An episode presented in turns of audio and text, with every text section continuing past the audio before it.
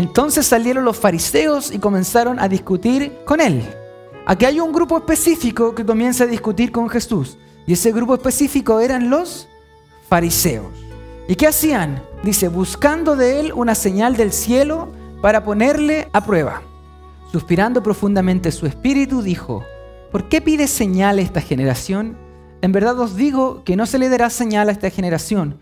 Y dejándolo se embarcó otra vez y se fue al otro lado. Ahora aquí los fariseos lo que querían hacer era discutir con él, era ponerle casi una prueba, una tentación de que algo aconteciera. Ahora, hermano, les pregunto, ¿qué es una señal del cielo? ¿Ya? ¿Algo sobrenatural?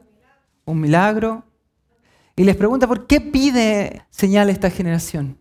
No le está diciendo por qué pide señal los fariseos. No le está diciendo porque ustedes piden señal. Es muy probable que los fariseos fueran voceros de algo que estaba la gente diciendo. A lo mejor se preguntaban y decían, si este realmente el rey que viene, que caiga fuego del cielo y mate a todos los romanos. Es muy probable que había ahí algo que estaba la gente solicitando. Y Jesús dice, ¿por qué pide señal esta generación? Deuteronomio 32.5. En forma corrompida se han portado con él. Aquí Moisés hablando acerca de Dios. No son sus hijos, debido a los defectos de ellos, son una generación perversa y torcida. Es decir, cuando está Jesús aquí diciéndole, ¿por qué pide señal a esta generación? Se viene muy fresco a la memoria para los judíos lo que había acontecido en el desierto. Esa generación que no entró a la tierra prometida porque era una generación terca, incrédula y dura. No le daré señal a esta generación. Se da la vuelta y se va. A veces esto choca contra nuestra idea de Jesús, que creemos que Jesús tiene que respondernos todo lo que nosotros queremos. Todo esto tiene que ver con las expectativas que tenían los fariseos, como les decía, las expectativas. ¿Cuál, cuál tenía que ser para ellos la función del Mesías? Bueno, tenía que vencer a su enemigo. Pero Jesús estaba haciendo las cosas de una manera distinta. Jesús no venía a destrozar o destruir a los gentiles, sino que Él vino a alimentar a los gentiles. Entonces, cualquier señal que Jesús hiciera no iba a ser suficiente para los fariseos la incredulidad del corazón del hombre no se cambia por ver señales, porque alguien puede ver señales como los fariseos ya habían visto muchas señales y aún así seguir siendo incrédulos. Luego de la crucifixión, Jesús resucita y hay una tumba vacía. Y una señal espectacular, pero que aún así permanecían sus corazones endurecidos. De muchos de ellos. No voy a decir de todos porque hubieron algunos que se convirtieron, pero de muchos de ellos la levadura. Entonces, y se habían olvidado de tomar panes y no tenían consigo en la barca sino solo un pan. Y él les encargaba diciendo, tened cuidado, guardaos de la levadura de los fariseos y de la levadura de Herodes. Y ellos discutían entre sí que no tenían panes. Dándose cuenta, Jesús les dijo, ¿por qué discutí que no tenéis pan? ¿Aún no comprendéis ni entendéis? ¿Tenéis el corazón endurecido?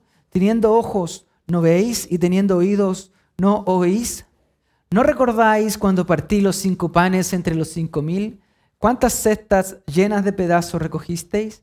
Y ellos le dijeron doce.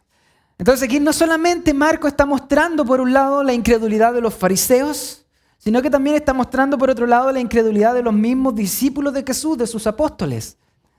Nos parece ilógico, hace menos de, no sé, cinco versículos estamos viendo de que Jesús había multiplicado el pan estos mismos discípulos habían estado presentes cuando Jesús multiplicó los cinco panes para alimentar a los cinco mil, pero ahora la preocupación de estos discípulos, ¿cuál es? Que no tienen pan. No hay pan.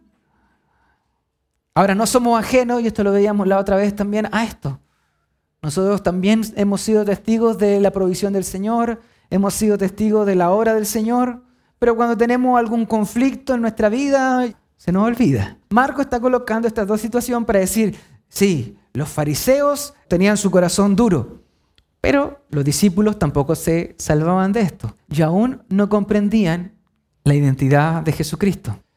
Dice, y se habían olvidado de tomar panes, pero pone ahí Marco, pone algo. Dice, y no tenían consigo sino qué cosa? Un solo pan. Probablemente aquí Marco está tratando de destacar que el verdadero pan es Jesucristo mismo. ¿Cómo me voy a preocupar de la comida si está Jesús? Tengo a Jesús. Entonces le dice, cuídense de la levadura de los fariseos. ¿Qué es la levadura, los que han hecho pan? ¿Qué es? Es un hongo que hace que la masa se fermente en espacios controlados. Si usted lo tiene el tiempo correcto, usted después lo cose y va a tener un pan rico. Pero si eso se le pasa y después usted quiere cocinar ese pan, ese pan se echó a perder. Entonces aquí le está diciendo Jesús, cuídense de la levadura de los fariseos. Es decir, cuídense de lo que ellos están haciendo y lo que están diciendo. No sean como ellos. No sean como esa generación incrédula y perversa. Ustedes están aquí conmigo, ustedes han visto lo que yo he hecho. Sean distintos. Pero luego le dice, pero aún así, aun cuando han visto todo esto, ustedes siguen teniendo el corazón endurecido. ¿Acaso teniendo ojos no ven? ¿Y teniendo oídos no oyen? ¿No recordáis cuando partí los cinco panes y aquí empieza Jesús a recordarle? ¿Cuántas cestas llenas de pedazos recogiste? ¿Y ellos qué dicen ahí? Doce. Las obras de ese milagro fueron doce canastas. Doce canastas, hermano. ¿Y ellos cuántos eran arriba de la barca? O sea, podrían haberse tenido una canasta para cada uno. Con las sobras, sencillamente con lo que sobró.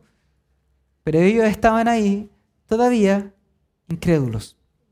Cuando partí los siete panes entre los cuatro mil, ¿cuántas canastas llenas de los pedazos recogiste? Y ellos le dijeron, siete. Y Jesús les dijo, ¿aún no entienden? Estamos tan preocupados de nuestras necesidades como si hubiésemos estado abandonados, pero el Señor no nos ha abandonado ni nos va a abandonar. Jesucristo tuvo compasión de los judíos y tuvo compasión de los gentiles y también ha tenido compasión de nosotros el día de hoy. Y dice, llegaron a Bethsaida y le trajeron un ciego y le rogaron que lo tocara. Tomando de la mano al ciego, lo sacó fuera de la aldea y después de escupir en sus ojos y de poner las manos sobre él, le preguntó, ¿ves algo? Como les digo, Marco pone estos relatos unidos para que nosotros también veamos por qué se relacionan estos. Está Jesús multiplicando el pan, luego vienen los fariseos con sus dudas, luego vienen los discípulos con sus dudas, y sus dudas tenían que ver con el pan.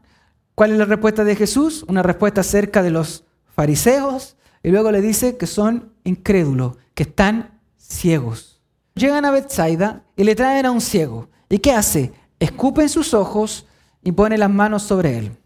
Muy similar a lo que ya habíamos visto antes con el que le escupe la lengua al que estaba sordomudo y que le mete los dedos a los oídos. Le dice, levantando la vista, dijo, veo a los hombres, pero los veo como árboles que caminan. Entonces Jesús puso otra vez las manos sobre sus ojos y él miró fijamente y fue restaurado y lo veía todo con claridad y lo envió a su casa diciendo, ni aún en las aldeas entres. Pero aquí vemos una ceguera que no fue muy fácil de curar.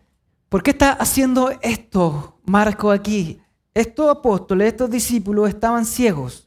Tienen ojos, pero no ven. Sus ojos están defectuosos. Entonces, más adelante, en la escena que ahora sí nos viene, que es lo que vamos a ver en la próxima sesión, es Pedro reconociendo, es como que los ojos de Pedro se abren y al final, después de ocho capítulos, de haber pasado tantos y tantos milagros con el Señor Jesucristo, finalmente ahí entiende y dice, ah, tú eres el Hijo de Dios.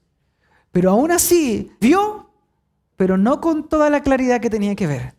Marco está poniendo este relato aquí para poner que a veces nuestra incredulidad necesita un poco de trabajo.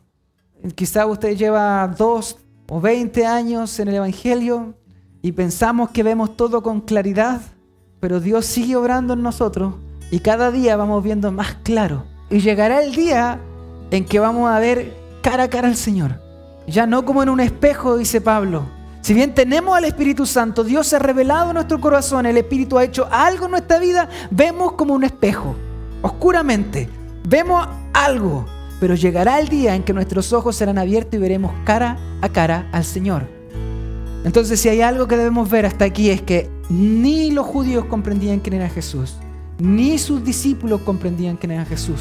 Los únicos que habían entendido quién era Jesús eran los espíritus inmundos y los demonios que lo reconocían, hasta que luego el capítulo 16 termina en la crucifixión, donde un mismo soldado romano dice, ciertamente, este era el Hijo de Dios.